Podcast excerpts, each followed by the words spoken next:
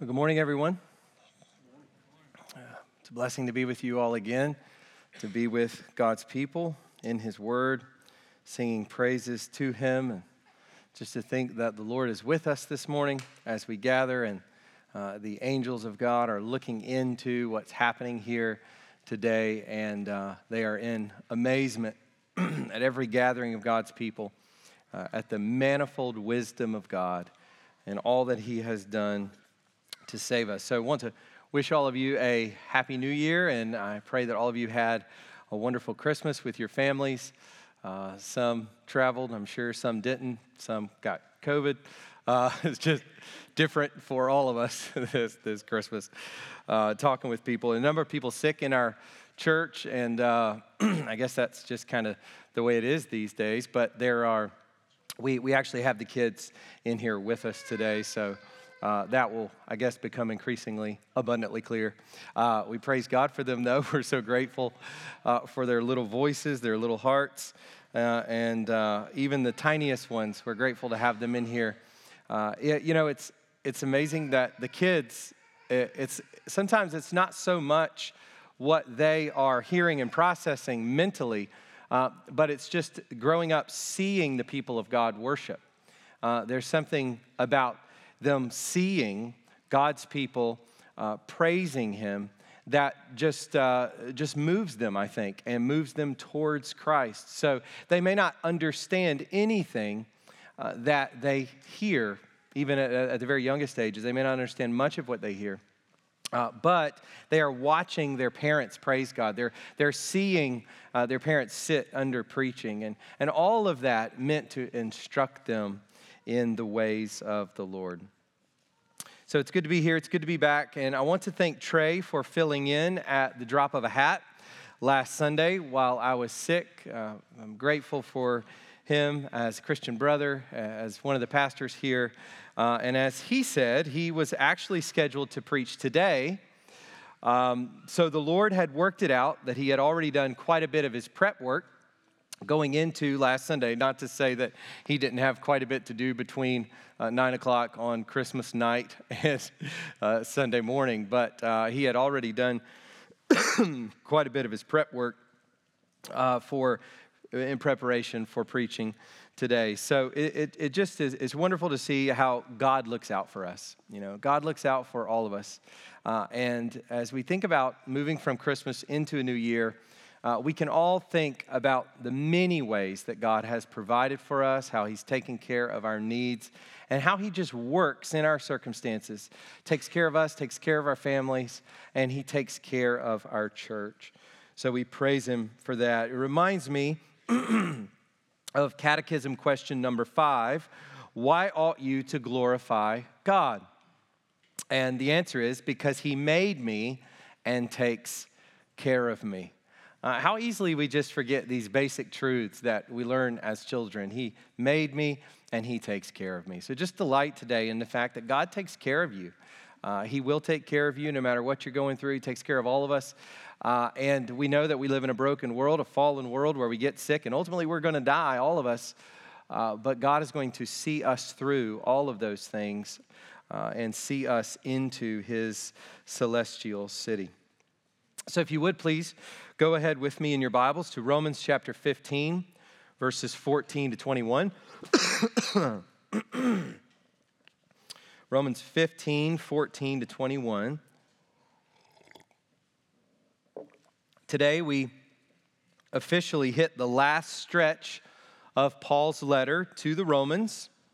And here in this last stretch, going from chapter 15, verse 14, all the way to the end of the book, we get Paul's ministry, his travels, his various greetings. We get this very long list of greetings uh, with, uh, with a long list of names in chapter 16. But that's where we are. We're, we're at the end of the letter. Paul is, has wound down his teaching, and now he gets into uh, some personal information for his readers where we see the relationship between the writer and the readers come back into view with the end of verse 13, we've simultaneously finished three sections. And so, if you like to kind of keep track of the structure of the book, you know, we've spent all this time in Romans, so it is good to think about How is Romans uh, laid out? What is the structure of the book? Well, with verse 13 of chapter 15, we've simultaneously finished these three sections. So, first, we finished the last teaching section. So the last teaching section runs from 14:1 to 15:13 and it is a call to unity despite differences. And so Paul teaches in that section as we've been in for a, a little while now about the weak and the strong. Those uh, matters of conscience, particularly in a Jewish context, the context of observing these, these Jewish uh, aspects of the law, these, these ceremonies, uh, and these aspects of the dietary laws, Paul is dealing with some of the differences that exist within the Roman church on those issues. And so it's given us the opportunity to think about unity in the midst of our own differences. As, as, I said before, you can't do a bunch of one to one correspondences really, because what's going on there in the first century is unique to the coming out of Judaism. Nonetheless, we recognize that we too have differences, right?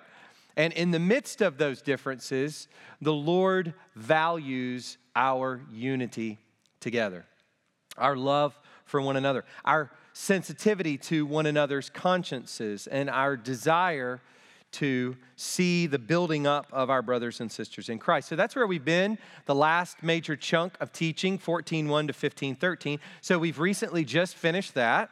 Secondly, we finish the practical portion of the letter. So from chapter 12, verse 1 to 15, 13, we have Paul's practical instruction.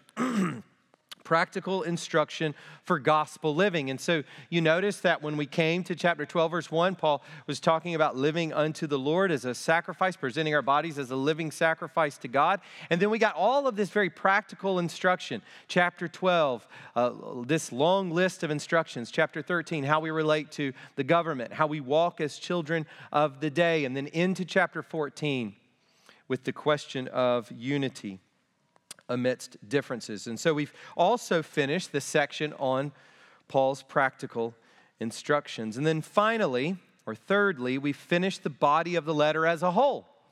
So you'll remember going way, way, way, way, way, way back to March of 2020, or I guess the, the very end. We started Romans in um, February, the end of February in 2020. And you'll remember back uh, almost two years ago when we entered into chapter 1, verse 16. Well, that's when the, the body of the letter begins. Paul gives all this greeting material up, chapter 1, 1 to 15. And then in chapter 1, verse 16, for I am not ashamed of the gospel, for it is the power of God for salvation to everyone who believes, the Jew first and also to the Greek. That was the beginning of the body of the letter. And we've just finished the body of the letter with chapter 15 verse 13. Paul's teaching on the gospel. That's what Romans is about. And I like the way John Stott puts it as we move from verse 13. so listen to what he writes The great exposition, chapters 1 through 11, and the great exhortation, 12 1 to 15 13, are over.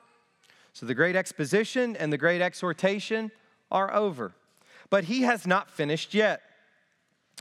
Paul intends to return to the question of his relations with the Roman church, which he began to open up earlier, that is, back in chapter 1. And so Paul's not done. Paul could have finished. He was done with the, the body of his letter, he was done with the teaching. He's taught about the gospel, he's brought out the implications of the gospel for personal life, for community life, for life out in society. He could have just stopped with a, a nice little doxology there. But Paul goes on to reconnect himself with his Roman readers. And we're going to go on to see more why it is that Paul is so concerned to connect with these readers because it involves the next stage of Paul's ministry.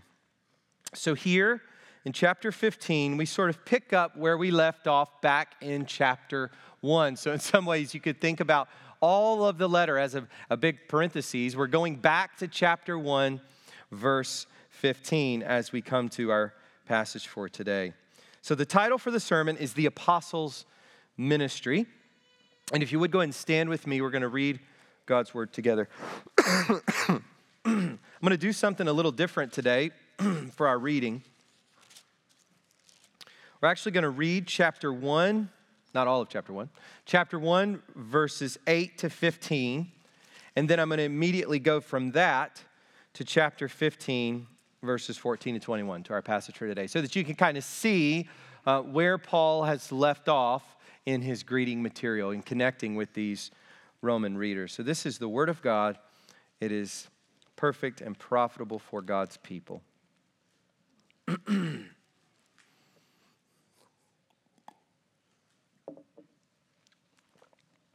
So, chapter 1, verses 8 to 15.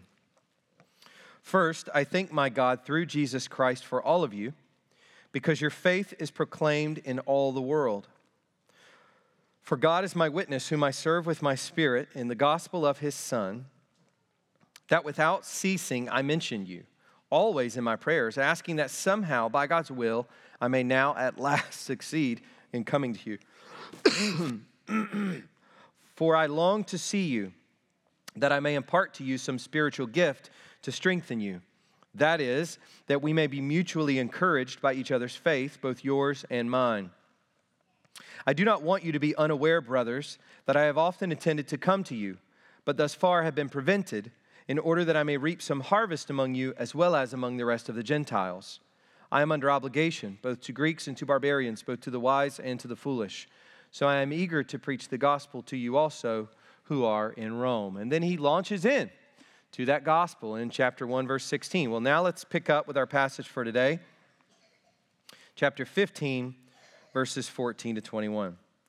I myself am satisfied about you, my brothers, that you yourselves are full of goodness, filled with all knowledge, and able to instruct one another. but on some points I have written to you very boldly by way of reminder, because of the grace given me by God to be a minister of Christ Jesus to the Gentiles in the priestly service of the gospel of God, so that the offering of the Gentiles may be acceptable, sanctified by the Holy Spirit. In Christ Jesus, then, I have reason to be proud of my work for God. For I will not venture to speak of anything except what Christ has accomplished through me to bring the Gentiles to obedience, by word and deed, by the power of signs and wonders, by the power of the Spirit of God so that from Jerusalem and all the way around to Illyricum, I have fulfilled the ministry of the gospel of Christ. And thus I make it my ambition to preach the gospel, not where Christ has already been named, lest I build on someone else's foundation. But as it is written, those who have never been told of him will see, and those who have never heard will understand.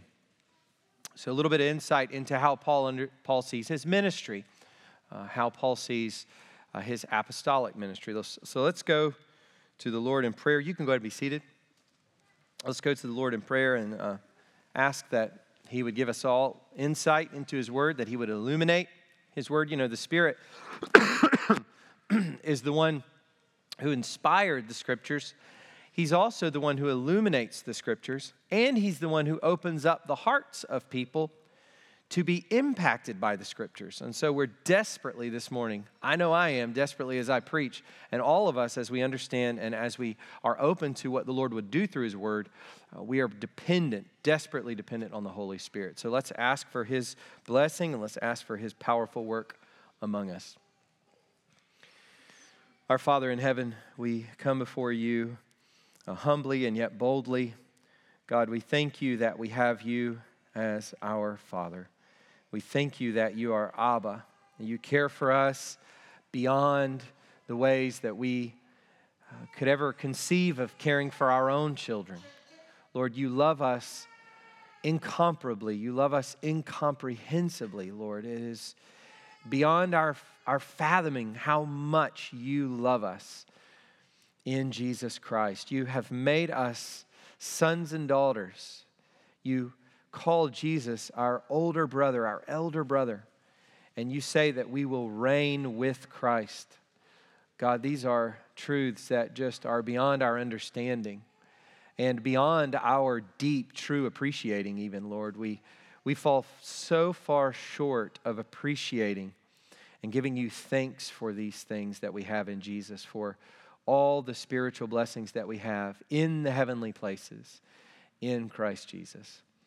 So we take this moment now, Lord, to thank you. We thank you for the riches of your word, that even in material like this, where we get just description of, of uh, Paul's own ministry and what he's about, and, and it's, it's very kind of on the ground, just uh, c- kind of distant from us, even. It has to do with Paul and these Christians, and uh, Lord, it just uh, it can seem distant. Obscure, but Lord, we, we thank you that it is near to us because your Spirit uses these words, as He does with all of Scripture, to build us up in, in encouragement, to build us up in, in holiness, to build us up in love and faith and hope. So, God, we pray that that would happen this morning, that your Spirit would guide us to understand your word, to apply it to our own hearts, Lord, that your Spirit would prick us at our at the places where we are the weakest, the places where we are the blindest, and show us our sin. Show us uh, the ways we are not being faithful to you, not being obedient to you.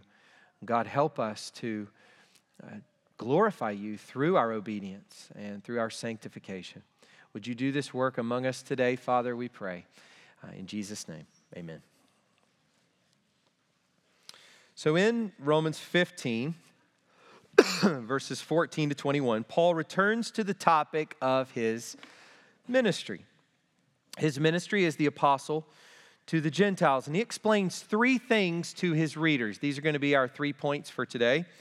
Uh, as Paul reflects on his apostolic ministry, his uh, ministry as an apostle to the Gentiles, he explains these three things to his readers. So here they are. First, his piercing words and for that, we'll look at verses 14 to 16, his previous work, verses 17 to 19, and his pioneering way, verses 20 to 21.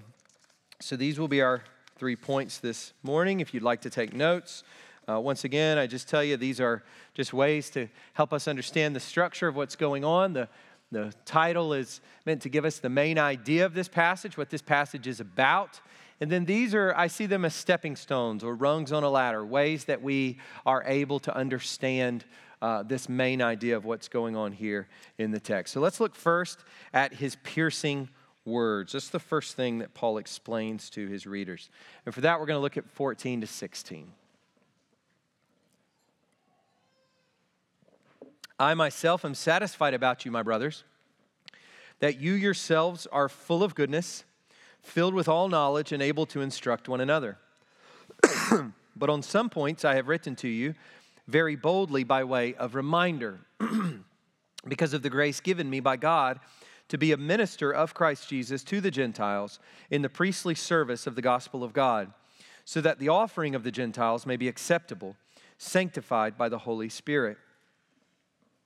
So, what are Paul's Roman readers going to think after reading this long letter. This is a, quite a long letter of Paul. You know, we think of Paul's letters, we have the longer ones, 1st, 2nd Corinthians, and Romans, but we also have those shorter ones, you know, uh, Philippians and Galatians, Ephesians, but even shorter letters like Philemon or Titus. So we've got all of these shorter letters of Paul, but we also have these long ones. And Paul has written the Romans a rather long one. What will they think after reading this long letter? And keep in mind that it would have been read at once, before all. So the, le- the letter would have been delivered. excuse me, would have been delivered. And when it was delivered, it would have been read collectively in front of all, and all would have taken it in at the same time. So it would have been quite an earful for those early uh, readers. Some of them know Paul but he has never been to this church. He says that in chapter one at the very beginning. He's never been there to this church, although many of them, I would say many, but, but maybe not most, know Paul, as we see from chapter 16. He was not responsible for planting this church, and he has not gone there to strengthen it. So, what would they have thought after reading Paul's instructions, warnings, rebukes, and exhortations, his, all of his admonishments and everything else that we have read in these 15 chapters so far, what would his readers have thought written by Paul who has did not plant the church and has never been there?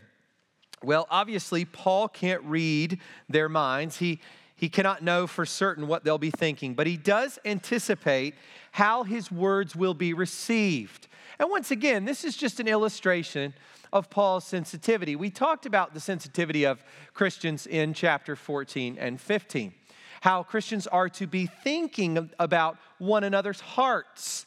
That that's something that defines uh, what it looks like to be a believer. Is that we're not just living, you know, as external people, just bouncing against each other, looking only at the outside, but we are to be thinking about the perceptions and the thoughts and the hearts and the consciences of those we relate to, of those within the body of Christ. And that's what we see Paul doing here. He anticipates how his words will be received by his readers. And he does here openly recognize that he has written very boldly to them. Uh, he says it I've written boldly to you, in fact, rather boldly or very boldly. He says this, I think, for two reasons. First, his teaching has been rather strong in several places. you know, one of the things that scholars do when they try to understand who the audience is, is they go into the book and they look for little clues to try to see what's going on in the background. Well, some letters are really simple to do that with, like First Corinthians. You know what's going on. Paul even says, These are some issues you wanted me to speak to, so here they are. And Paul identifies some of the problems going on in the church in Corinth. We find the same thing as Paul writes to the Galatians. And then very personal things going on as Paul writes to the Philippians about uh, their, their help for him in his ministry, in his work. But it's not always the case that you can read parts of a letter and know exactly what's going on in the background. So, for example, Romans chapter 14 and 15 we do have the sense that what's going on there in the church in Rome is there is a little bit of judging going on and a little bit of despising going on on this issue of the weak and the strong. But you could overinflate that and come away thinking that the church in Rome is just all messed up. They've got all these internal divisions, they've got all these internal factions, and they're just arguing and so forth with one another. There are many places where Paul has written to his these Roman readers, and one could come away thinking that the church in Rome is quite messed up because Paul is saying these things to them. He's written very boldly in several places. He has given them strong words that pierce and sting the heart. Secondly, he has written all of this to them as one not having any formal connection to the church there. So he says, I've written to you very boldly. And I think he's saying that because of some of the things he said, some of his piercing, stinging words, but also because he's writing all of these things with these stinging words to a church he hasn't even been to.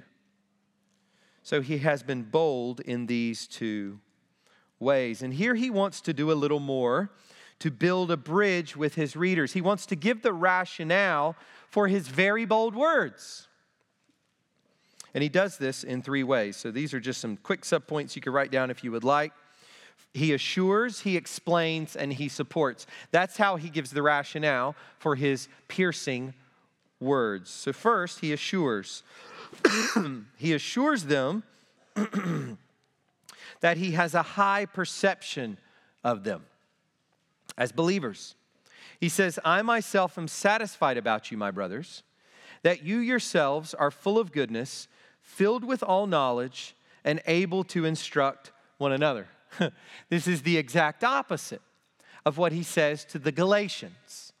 He says to the Galatians, I, I'm wondering if I have labored among you and for you in vain. And that's the exact opposite of what he says here he has confidence in their maturity. He calls them my brothers and assures them that he has a high opinion of their spiritual maturity, the way they treat one another. He talks about their goodness, their knowledge of the truth, and their ability to instruct one another in the truth. So, so really, collectively, he understands that these Christians are treating one another well on the whole they are upright and good and kind in their conduct with one another. that they have a robust, deep understanding of the gospel, of the truth that Paul has laid out, of justification by faith and the confidence that we have and life in the Spirit, that we are no longer condemned, of God's purposes regarding Jews and Gentiles, of the practical instruction in how we are to live, of the unity among brothers for the glory of God.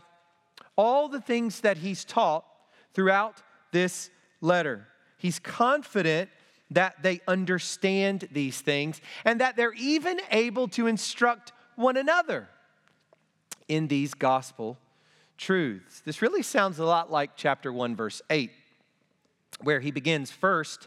I thank my God through Jesus Christ for all of you because your faith is proclaimed in all the world. in other words, they have famous faith.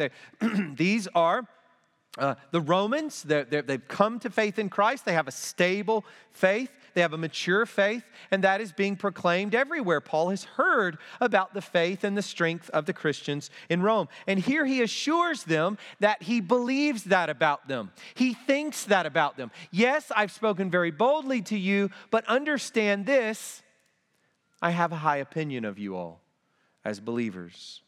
Secondly, he explains he explains that his teaching is a reminder. He says, On some points I have written to you very boldly by way of reminder. Not because of their inherent deficiency, but because of their need to be reminded. He's encouraging them on those portions of teaching that have most stung you, that have made you feel most convicted, that have perhaps made you think that I think that you're a kind of a messed up church, falling into error, falling into ungodliness in any kind of big mass way, know this I've written these things to you to remind you. I've written these things as a reminder. And this work of reminding was an important part of the apostolic ministry. We see this with various apostles. So let me just read you a few from the different apostles. So, Paul, again in 1 Corinthians 15 1,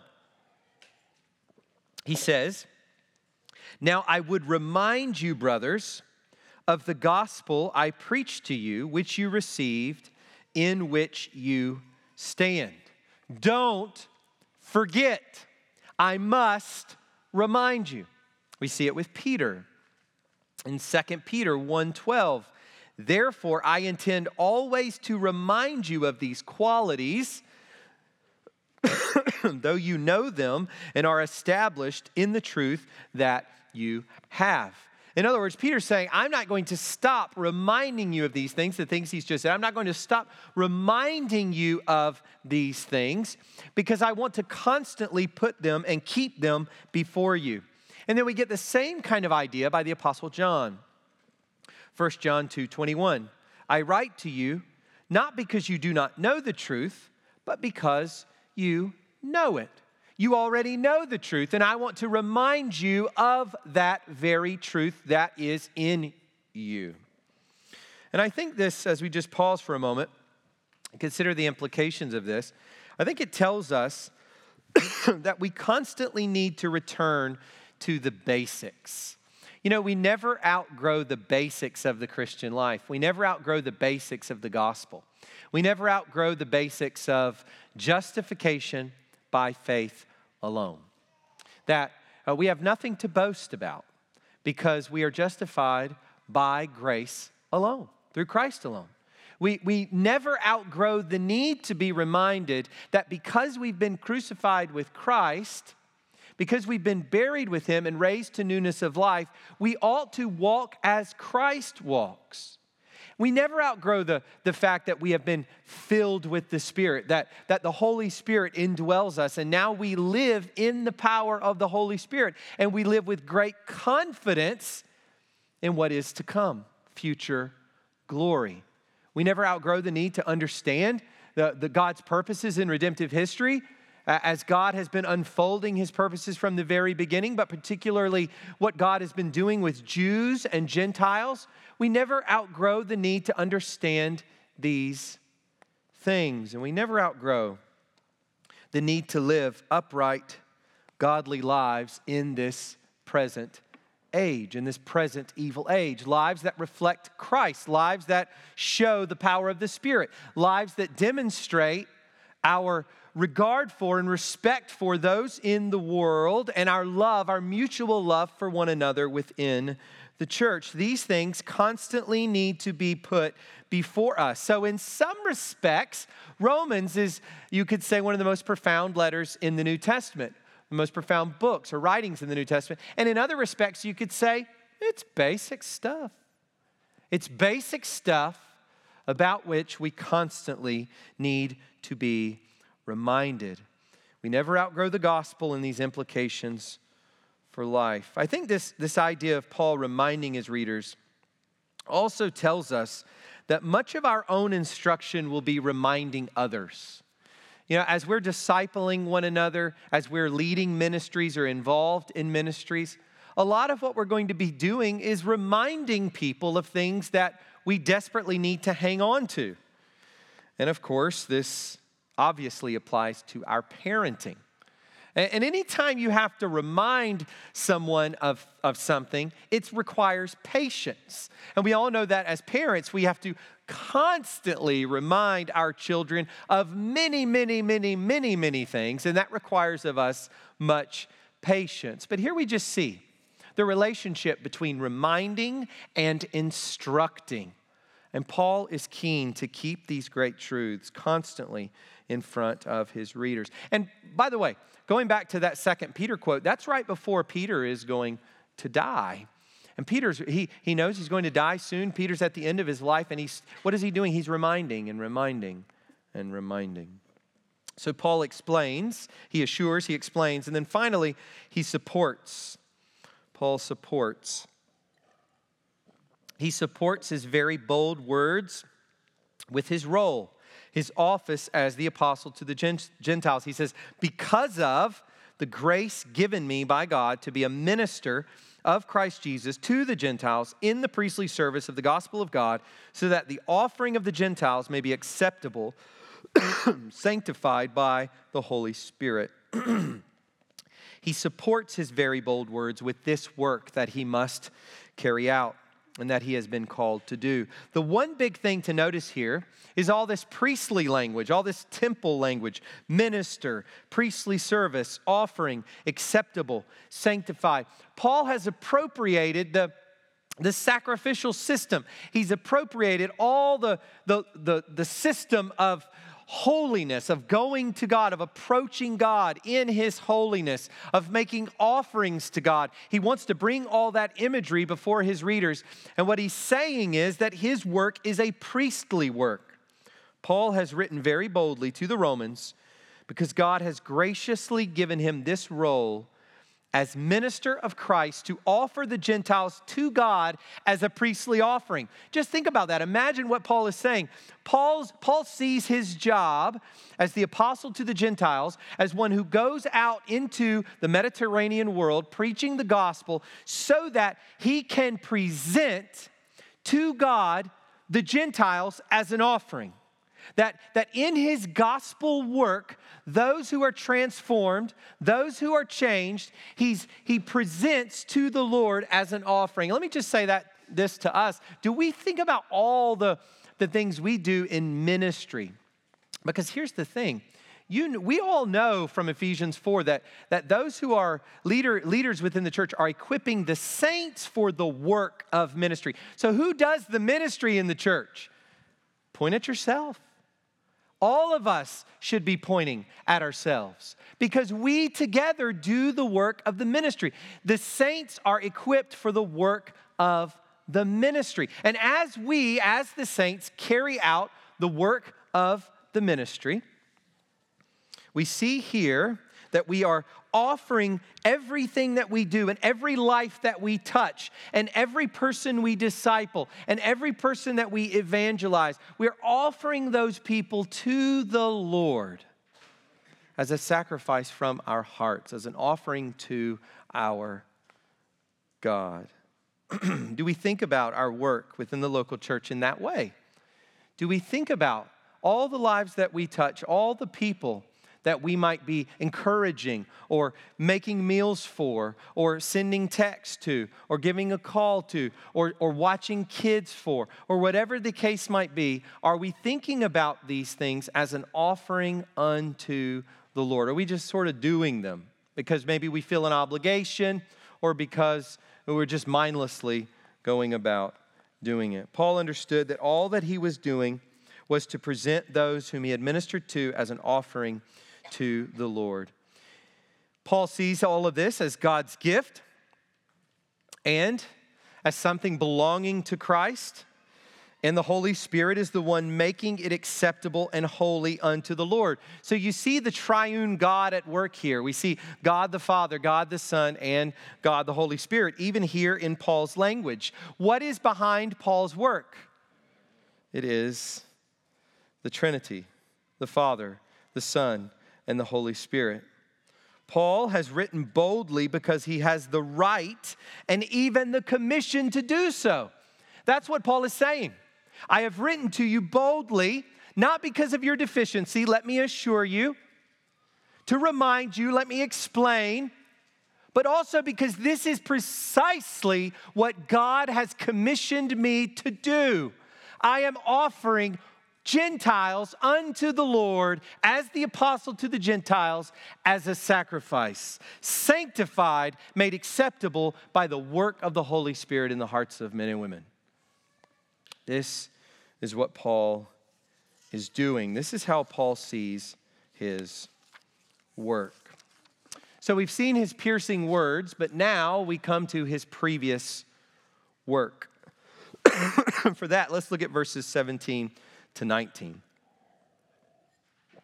In Christ Jesus, then, I have reason to be proud of my work for God, for I will not venture to speak of anything except what Christ has accomplished through me to bring the Gentiles to obedience, by word and deed, by the power of signs and wonders, by the power of the Spirit of God, so that from Jerusalem and all the way around to Illyricum, I have fulfilled the ministry of the gospel of Christ. As we saw back in chapter 1, Paul wants his Roman readers to know how badly he has wanted to come and visit them. Paul talked about, you remember then, a longing. It was interesting. We were going through that while we were not having services, as between March and June when we weren't having services. And, and I can remember reflecting on that, you know, the longing that Paul had to be with the Christians there in Rome and, and how we had a longing to be together as a local church, a very odd thing to not be gathered for three months. And we had a, a longing to be back together. Well, Paul has expressed that to these readers, his longing to be with them, to visit them, but he hasn't been able to. He's been incredibly busy. And here he wants to explain what he's been doing all this time. He wants to explain his previous work. But he does this as an expression of praise to God. He has just finished describing his priestly role as an apostle, and this moves him to glory in Christ's work. Now, notice this. you could mistakenly, as you read the very first, uh, at the very beginning of, the, of this section, you could mistakenly think that Paul is boasting in his own achievements, that Paul is glorying or boasting in his own work, but that's not at all what Paul is doing. Paul is boasting, as he says here explicitly, in Christ's achievements. He's just said that it was a gift of grace to him. All that Paul had was from God's grace. And let me say this to you and to myself all that we have is a gift of God's grace. Nothing that we accomplish, no amount of growth that we experience in the Christian life. Uh, no one who comes to the Lord under our discipleship or under our ministry or anything like that, or grows in the Lord, is to be ascribed to us. It is all from the grace of God. And no one understood that better than Paul. And that was by Christ's intention. Because no one accomplished more than the apostle Paul. In fact, we can look back all throughout church history, and those uh, most illustrious theologians, most of them many of them will say that their hero is the Apostle Paul.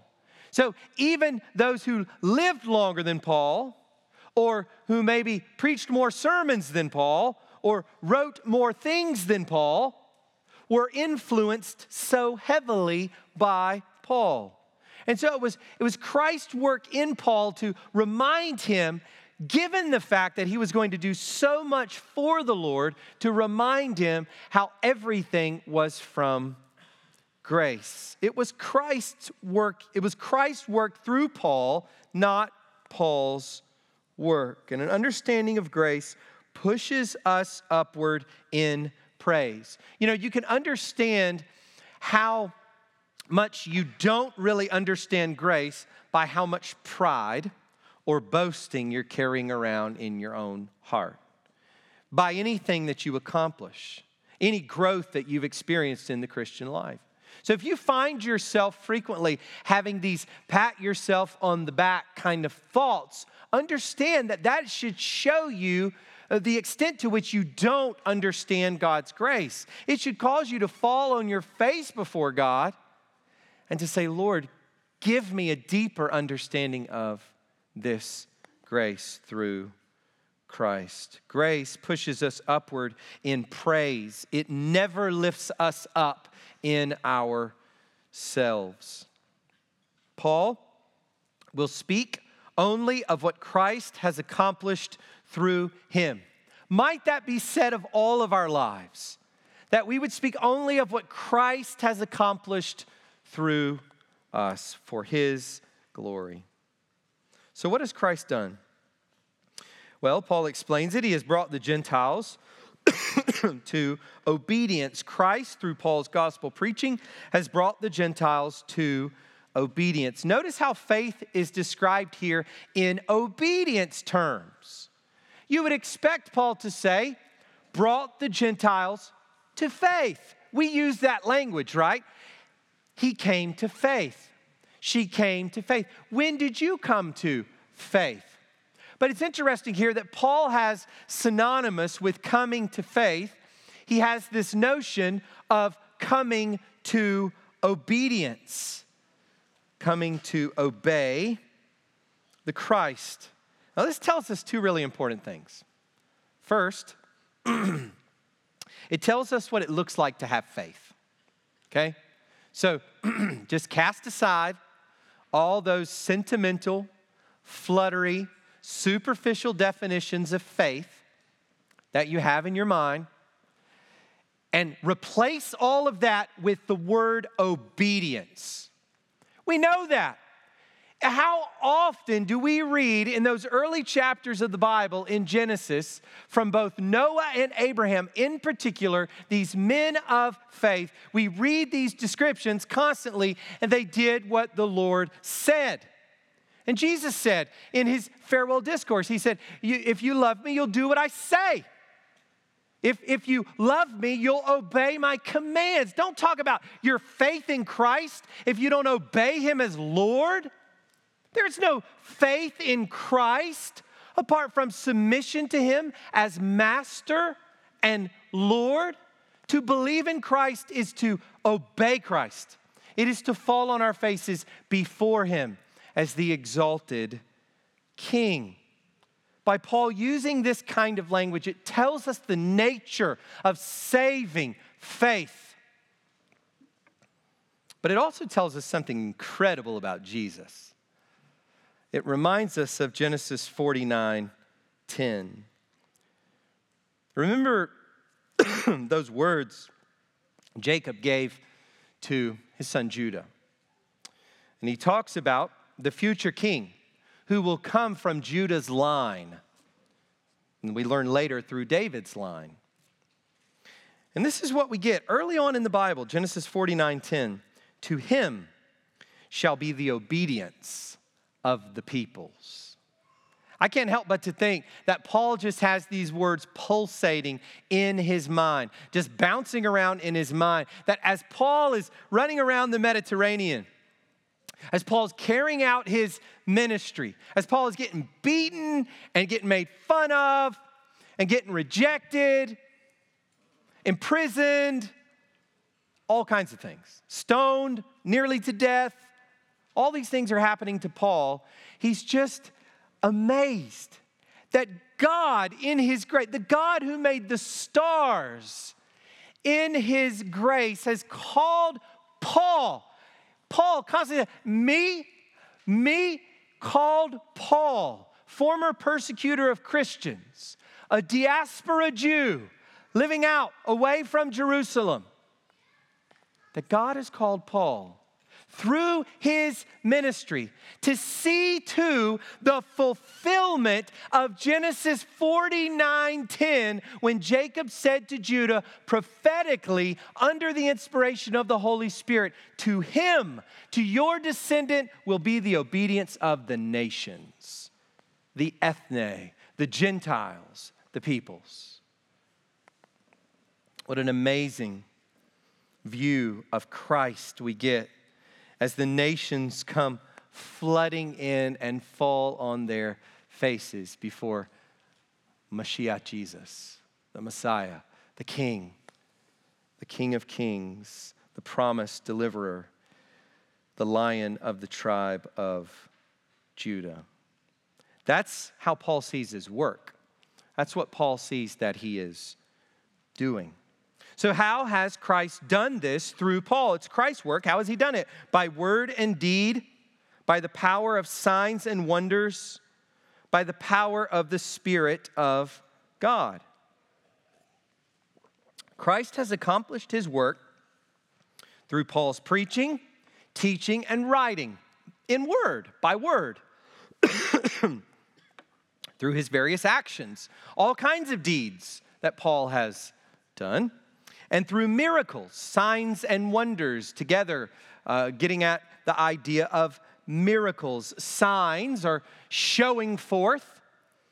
And then, of course, we get this idea of wonders, signs and wonders. Wonders, uh, leaving the people in a state of wonder. They're called wonders because of the effect that they have on people. They leave people in a state of awe. All of this by the power of the Spirit of God. Now, these signs and wonders, Paul elsewhere explains, are marks of true apostleship. So 2 Corinthians 12 12 talks about it, but Paul talks about this in 2 Corinthians 12 12. He says, The signs of a true apostle were performed among you with utmost patience, with signs and wonders and mighty works.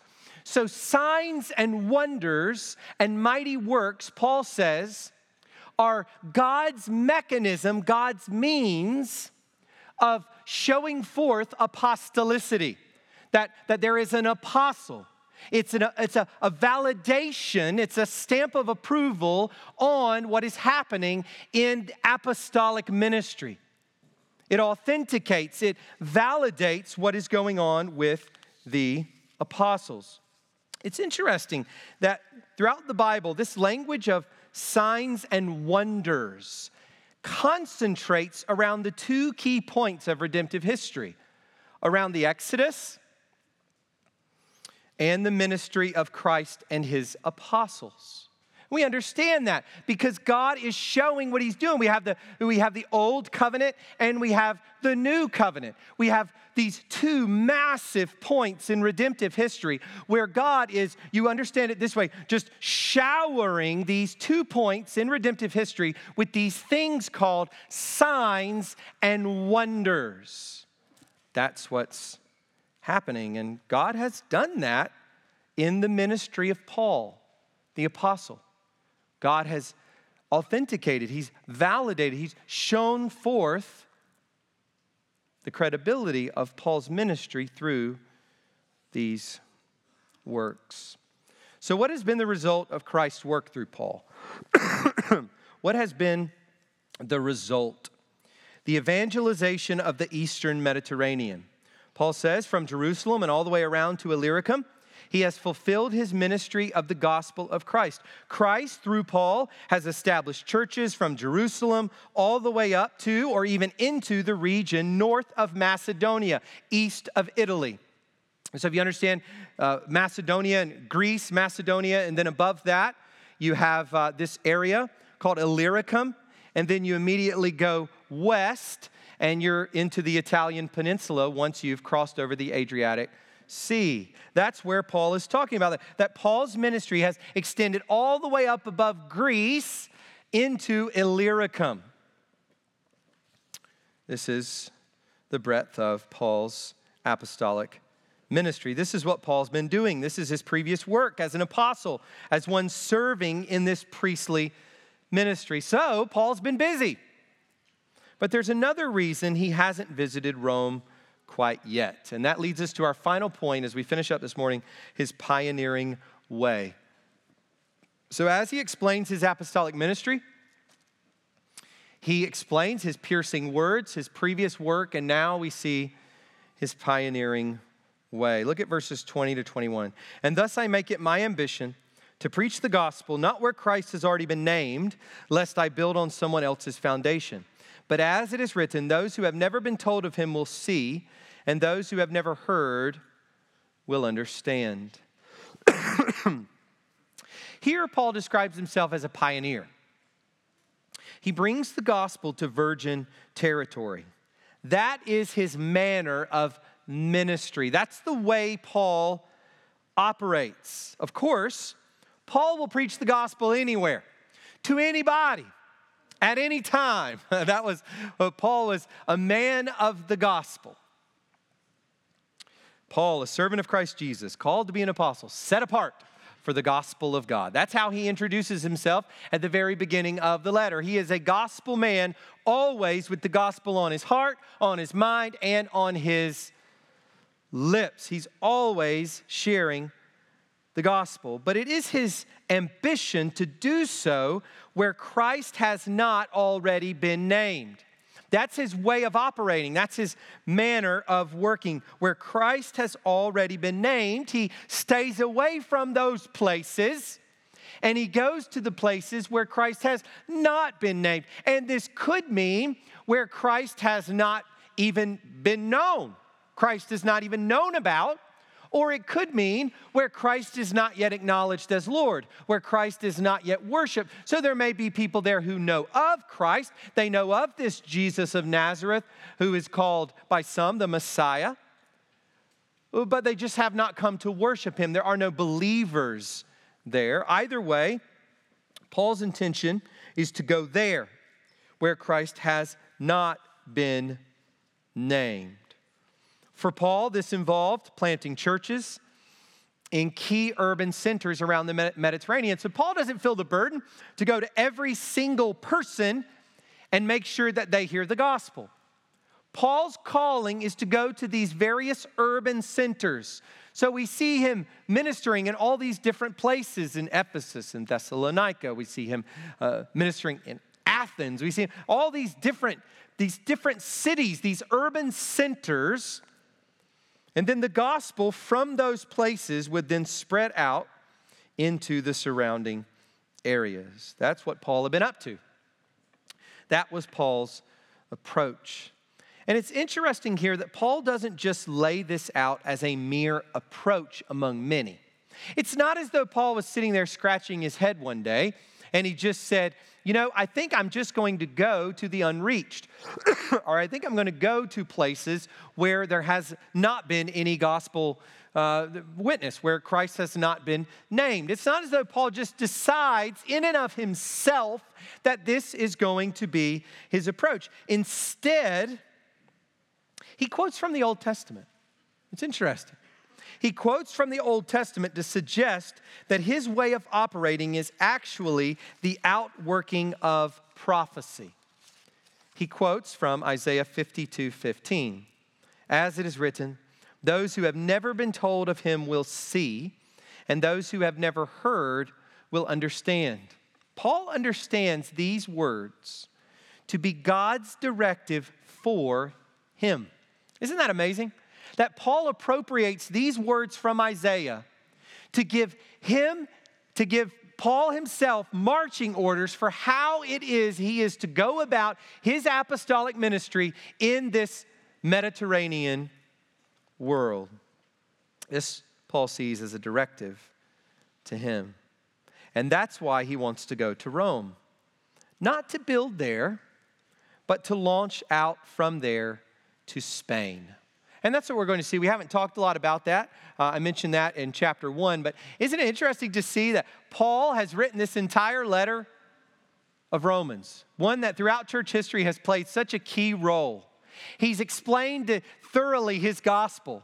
But what is Paul preoccupied with? Paul is writing this gospel, this description of the gospel. He's writing these words and he's giving them to the Romans. And he has this in mind. He has this one ambition I got to get to Spain.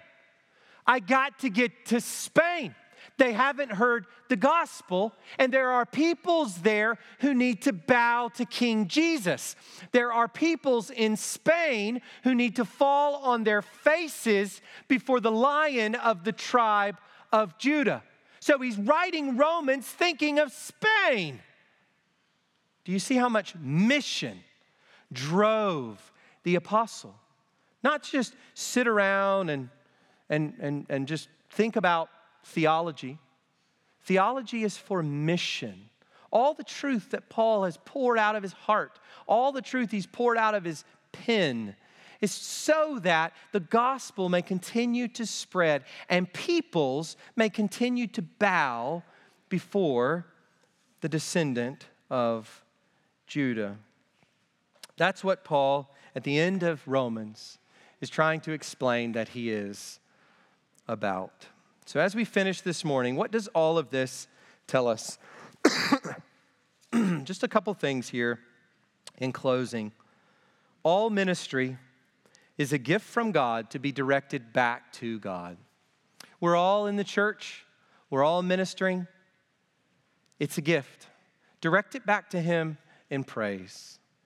And secondly, our ministries, our work for the Lord, involves God's ends, God's means, and God's way. We don't have the right to come up with our own goal, our own end. We don't have the right to come up with our own means to empower ourselves to do what God wants us to do. And God has already told us His way. Look, the elders of this church don't have the job of coming up with how we're going to do church. Who in the world are we? We don't have that job. That job's already been done for us. God has told us in His Word how we are to do church. Our job is to obey Him. Our job as elders is only this that we carry out what God has already spoken to be the case, what God has already commanded us to do. God's ends, God's means, and God's way. We don't just sit around and come up with how we think it ought to be done, five, five dudes. No, it's the Lord's way, it's His manner of operation. And so pray for us. Pray that God would give us insight into His Word, that God would give us commitment to His Word, saturate our conversations, our prayers, and our time with His Word, in order that we, as those who have been tasked with leading this congregation, would be able to pursue God's purposes with His help and in the way that He's called us to do it. What are His purposes?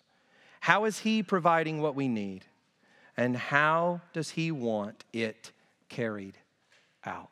That's our question, individually and as a local church.